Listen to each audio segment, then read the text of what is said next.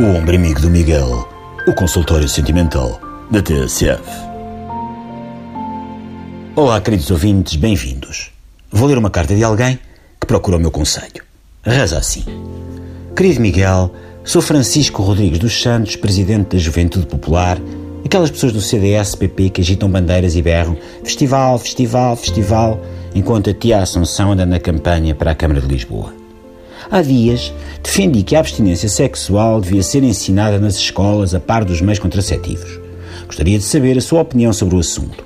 Acha bem que as pessoas me comparem ao Diácono Remédios e ao João César das Neves só porque eu entendo que os jovens, em vez de se entregarem aos frémitos dos corpos nus, devem antes ir beber uma laranjada ou vender calendários de escuteiros ou beijar um diospiro?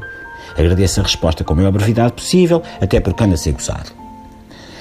Pois é, meu caro Francisco, obrigado pela sua carta. Vejo que a juventude popular andou a puxar pela massa neuronal e magicou esta rica ideia de propor uma versão conservadora das chamadas causas fraturantes. Onde a esquerda quer deboche, quer umidade, quer 69, os jovens do CDS querem recato, querem secura, querem um 34,5, que é metade de um 69, ou seja, vai cada um para a sua casa tratar do assunto e não há cá altas cavalarias ao último tango em Paris. Fui testar a sua teoria ao acelerador de partículas do CERN e realmente o meu amigo tem razão. A melhor forma de evitar as doenças sexualmente transmissíveis é evitar o sexo. Tal como os acidentes de viação acabavam imediatamente se as pessoas deixassem de conduzir. Da mesma forma, concordo consigo que há uma relação entre a abstinência sexual e a ausência de gravidez. A ciência anda ocupada a prever neblinas matinais a norte de Leixões e a tentar descobrir a cura para os fora de jogo mal tirados e ainda não explicou isto. Mas devia. Vamos ver se o meu amigo tem sucesso nesta tarefa que tomou em mãos e se os jovens portugueses seguem o seu exemplo e fazem exatamente a mesma coisa. Dizem que não há sexo e tomam o assunto em mãos. O ombro amigo do Miguel, o consultório sentimental da TSF.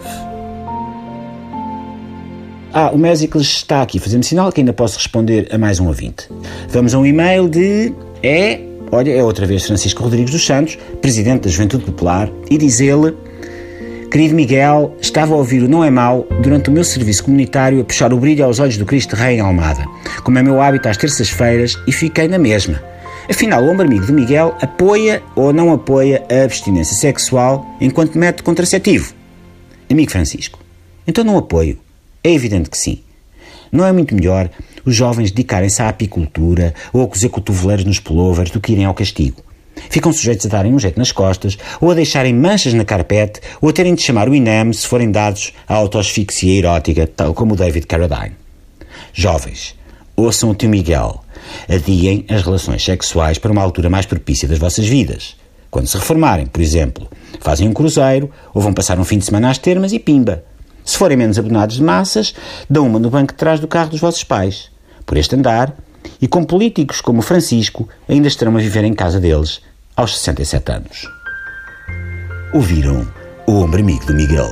Faça o amor e não a guerra.